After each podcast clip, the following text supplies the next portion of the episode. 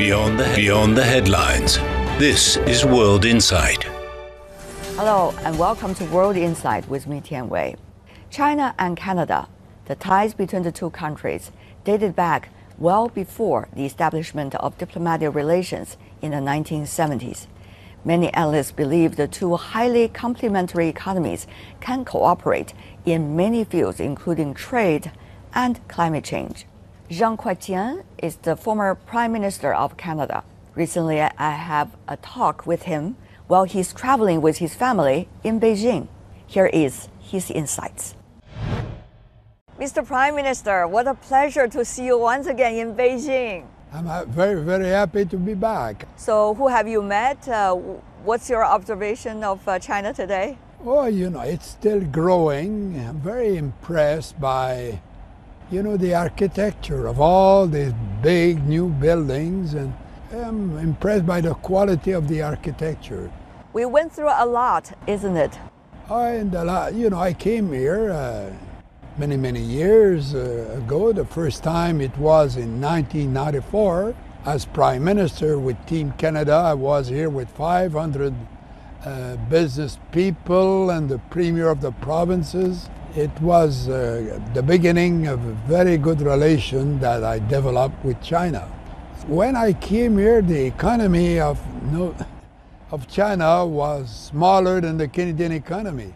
Now it's 10 times bigger after 30 years, or 29 years rather, and, uh, you know, and still growing. And, uh, you know, China has become uh, the second biggest economy in the world and still growing, and uh, they're taking a bigger place in the world, and it's good. But with that, there is always a little bit more problems because uh, it's the nature of things but uh, I think that uh, it is in the best interest of the West and the people of the East to work together. Because the last 30 years, the development of the East, like China, has created a lot of wealth around the globe, and we all have benefited from that. How would they work together? Do you have your advice? Uh, we have to talk, and we don't have to pay too much attention to. Uh, some of the stories that are written by you guys of the press.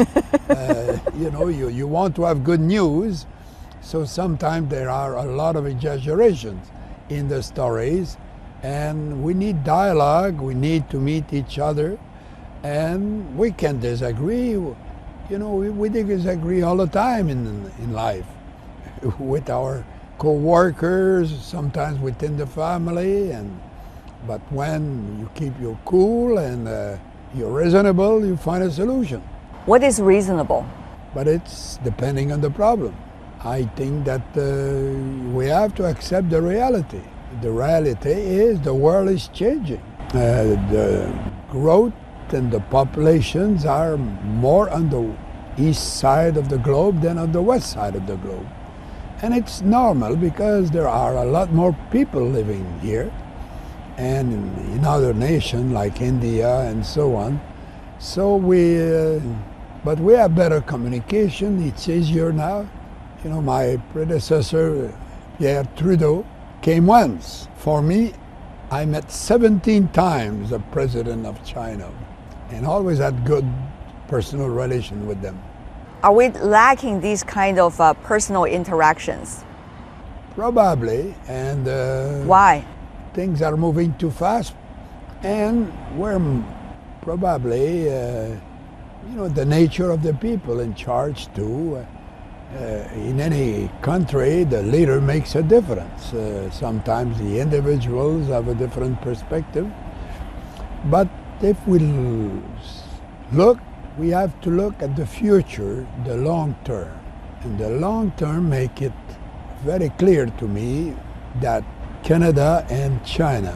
We are complementary. We have the resources, we have the land, and you need resources, but you have the people. So we have to eat, help each other. I want to let you help us to do a reality check today. How would you describe the general change that we are experiencing? The technology is moving so fast that it's difficult to cope with that. but we have to adjust. When I started in politics, you were not born in 1956. I was already involved in politics in Canada as the president of the students in my political party. And, you know, we didn't have a TV, we didn't have a lot of radio, uh, the communications were always by newsprint. Uh, things were moving much slower, but the problems were the same. And we found a solution at that time based on the resources and the capacities we had. Now the resources are different, the capacities are enormous, but human nature adjusts to these changes as we had to adjust. When I look back, sometimes I remember that I felt that we were in front of impossible situation. And when I look back, I realize that it was not that complicated. But when you face on a daily basis a problem facing you, you think it's enormous. But you have to look left, you have to look right, you have to look above or underneath, and you find a solution, and you're over the wall, and life keeps going. Now, China and the United States has become, their relationship has become the biggest concern for many around the world. I would assume also for many in Canada. So, what do you make of this interesting relationship these two are having? But it's a new era. 30 years ago, China, eh, Chinese economy was smaller than the Canadian economy. Now it's 10 times bigger. China has become, you know, the biggest player vis-a-vis the United States. So it's not the same situation, but it is the interest of both to make progress together.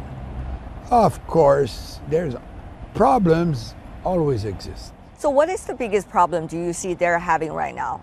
Preoccupation that is everybody has, they want to maintain a good economy on both sides and some people get nervous about the development. Sometimes uh, one of the two parties think that the other one is not fair. Sometimes it is not very accurate, but if you have any, if you have a problem, you have to sit down and to discuss the problem. And if you're candid and fair and honest, you have to explain why you have to do something. So you're under local pressure, local needs that sometimes get in contradiction with the needs of the other. And it's just because of, you know, take the climate change. Now it, there's no bother about it. What happened here or what happened in Canada or United States affect climate of the world. And if we don't do what is needed, we all pay the same price. There is always the issue of trust. Some suggest without that, it's very hard for them to work together, even on the global issues. Of course, they're trying, it seems. I have to tell you, you always feel, feel that it is very difficult. And it's why you have to move. You have to face the reality. You cannot sit back and do nothing. If you have a problem, you discuss and you find a solution. But I make the comment at times that in public life, to fill a hole, sometimes you have to dig two more. so in public life, you're always digging to find enough to fill the new hole. And it's never ending. We think after the, oh, now we're all right. And bang, two days later, new problems occur and still you're preoccupied. But when you're in public life, you know, you're in that to face reality. And the great pleasure is to participate in finding the solution. And for me, I have the pleasure because I'm not a kid anymore. And I was in public life for 40 years, and I have 20 years since I quit, so I have a lot to look back. And, you know, and it's a lot of pleasure to realize that you were involved in finding solutions at that time. How were you trying to find solutions despite there was no or lack of trust? But you know, there is always people who, you know, they think there's a lack of trust. It's not necessarily that, it is the problems and the interests are not the same for one of the two parties. And uh, And when you want to solve the problem the way you think it should be solved, and the others do not think the same thing, it's not a lack of trust. It might be a loss of understanding of the nature of the problem. And the desire for both sides to find a solution help a lot. What does it take to understand? I remember Confucius once said, uh, you know, when you hear, you know it. When you see it, you uh, believe it. But when you do it, you understand it. You know, if you have the knowledge of the situation and you face it, you're in good position. You cannot run away from a problem. You have to face it and recognize it and look for a solution. And both sides are looking for solution. They don't want, they all want to have a good relation. Nobody wants a bad, a bad relation. Nobody wants war. You, you, someone get trapped into a war. But I don't know a lot of leaders who get up in the morning and say, I'd like to have a war. No, they all want to have peace, normally. You brought your great grandson. Yes, I'm here with uh, my great grandson. I'm here today. We are four generations together. How sweet. And the, uh, the great grandfather, the other great grandfather of my great grandson, is the one who started the Canada China Business Council. And now the president of Canada China Business Council is my own grandson. you know. Amazing. And uh, so the two families are related now, and and so my family have been involved with China since a long time. So, do they ask you about what shall I do when they are facing with uh, difficult questions? Did they ask you for advice? Oh, but they do. But they have to do their own business. You know, for me, I'm there to give advice, but uh, there is a time when they have to be on their own, and they are on their own and doing very well. And for me, I'm there if they need me, and I'm lucky. I'm still in good shape, and uh, I'm very happy that I will be 90 in two months. And uh, Congratulations. I'm happy to be here, to be able to come back. I hope so. Now, if you look at China US relations, we're heading for APEC, the Asia Pacific Economic Leaders Meeting. Canada is also a party in the Economic Leaders Meeting. You were there. I was here in Shanghai when it was presided by uh, the president of the day. Yes, indeed. So, uh, do you have some best wishes? Uh, It's always a good dialogue, very useful that we know each other. It's one advantage of today. We have an occasion to know each other. And these meetings are very good if you take advantage of it. It was a good occasion to develop, you know, good rapport with uh, my colleague at the APEC meeting. It's important that they have this meeting and have a good dialogue. And not being afraid to speak frankly. that's very important. Thank you.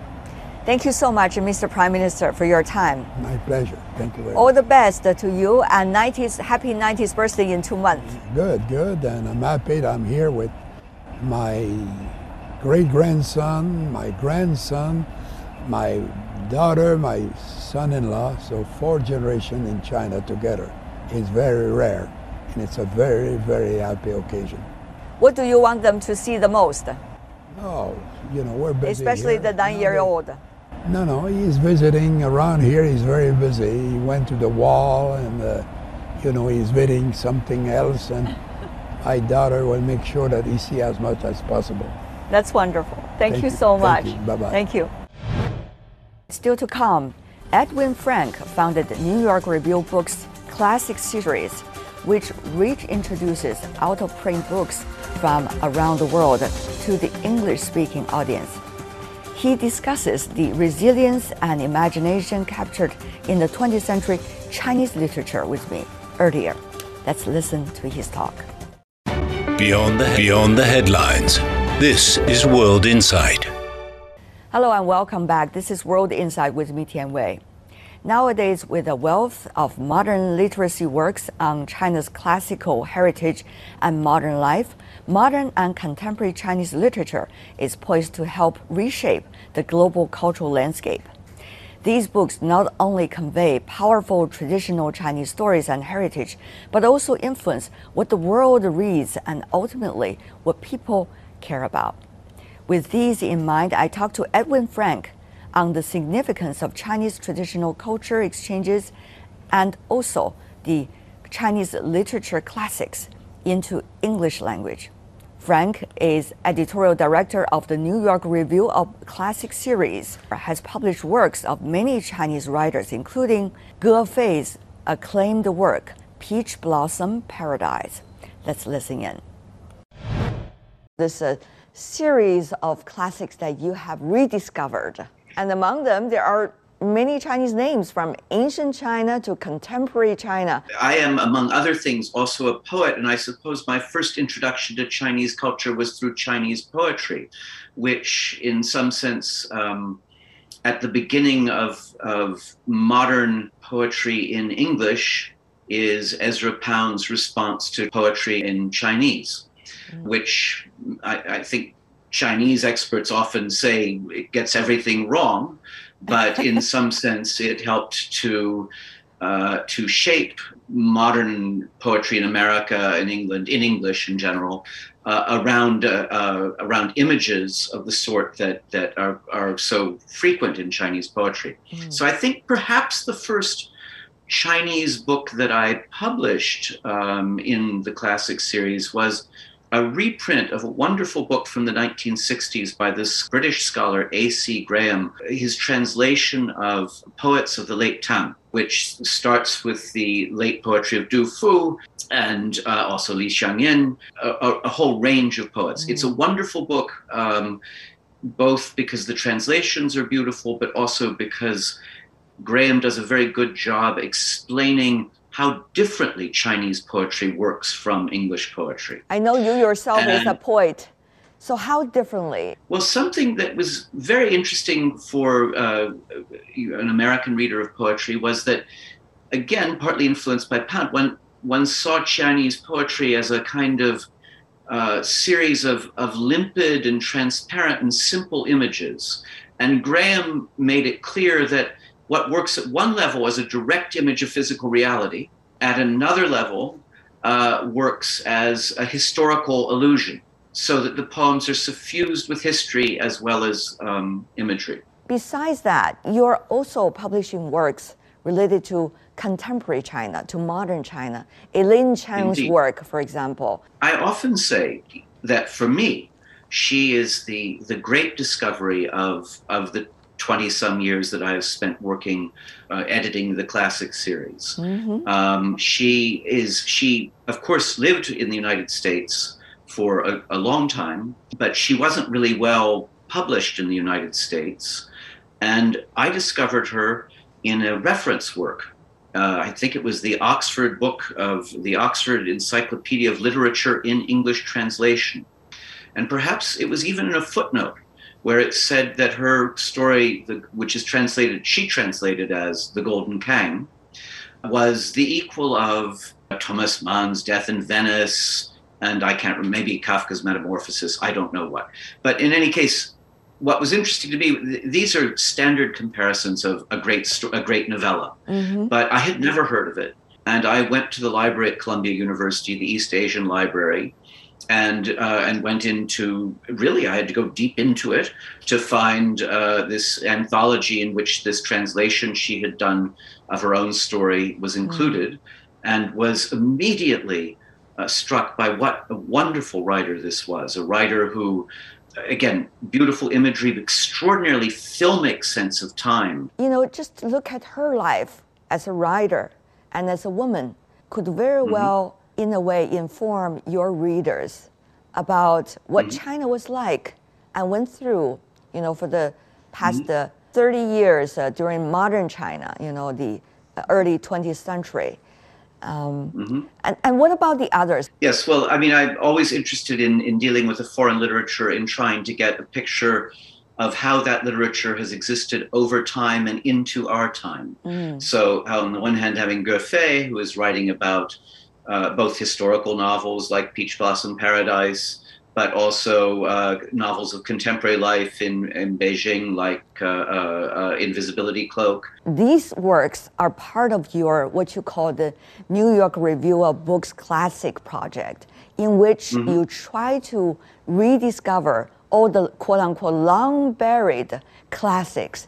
So tell me how you do this, because I remember you describe, uh, you know, how to let people know about these works by saying, I don't want to promote them as the quote unquote uh, old Sex in the City book because they're not, mm-hmm. and the readers are smart. Tell me more about that. How did you, you know, explore these ideas? Well, it's of course it's a mainstay of of, Amer- of American publishing, publishing everywhere that you need to connect a book to some current book to make people take any uh, take an interest in it. They, it's done all the time. Yeah. And um, and of course, with contemporary books, there is some legitimacy to that, saying that this book is like that book, and even of course uh, past books. But readers are smart, and readers know that that you know a book from 1920 is not going to be the same thing as a very very current book like mm-hmm. Sex in the City. Finding out what is, I mean, it's it's interesting. I, I mean, I've said at a certain point that I want the books to be powerfully irrelevant in that kind of pushing back against the notion that books should books from the past should immediately reproduce our ideas of the present. There's a wonderful moment in a great book from the past, which I don't publish, Nadezhda Mandelstam's memoir, Hope Against Hope. She was the wife of the Russian poet Osip Mandelstam, where uh, she describes the Russian poet Anna Akhmatova saying, What do you want? And she says, I want a place where you'll find none of us. She's hmm. fed up with, with just hearing all the chit chat and talk and the, the opinionation of the moment. And so there is a way in which work from uh, more or less recent past to the deep past can surprise us and, and astonish us out of our, um, our preconceptions and in some ways set us free to think again. And this, in the case of the classics, I don't want people to think this is something you have to read in the class and have to say, this is good. Mm. I want people to say, this is something that raises questions about either books or how we see the world. You, you've been saying, Edwin, before I came into the studio, I did a little bit of research. You said you want things that is powerfully irrelevant. I like mm-hmm. that I think you might have put a lot of thoughts into it before you said that. Tell me more about that and how is that related to where we are today? It's an interesting time that we are both perhaps more broadly interested in people all over the world than ever before, but we aren't terribly interested or and I think increasingly aren't terribly knowledgeable about the past. And as a book that I publish famously begins with the sentence the past is a foreign country. They hmm. do things differently there. So the past, not only our own past, but the past of, of other other countries and languages past, are other places where we can learn to think differently and think differently about ourselves. And we would not, in our busyness and uh, engagement with the questions of the day, of our day, the things that seem to us immediately relevant, necessarily ask those questions. Mm-hmm. Or and literature can ask them for us and ask us to listen to them. About you, yeah. you also have quite some stories. Tell me about how this you know cooperation with other publishing houses particularly from a very different culture now. Uh, you know, mm-hmm. even the two countries, if you talk about politics, could be very different. You know, mm-hmm. how does this cooperation about culture, about language, about literature, amid a bigger picture of geopolitics, technology, you know, all the changes that we have today? Well, it's interesting because literature, on the one hand, I mean, I think is is a space apart from that, and it's important that there be a space apart from uh, the political and ideological disputes that exist between countries, and and also the historical, the very. Uh, it's not least because it's a place where, in fact, the larger historical origins of those disputes and the human experience that goes into those disputes can be recognized. Uh, and I mean, there's a way in which a book, you know, um, the philosopher Martin Buber talked about the importance of an I thou, to use an old English word, but an I you relationship.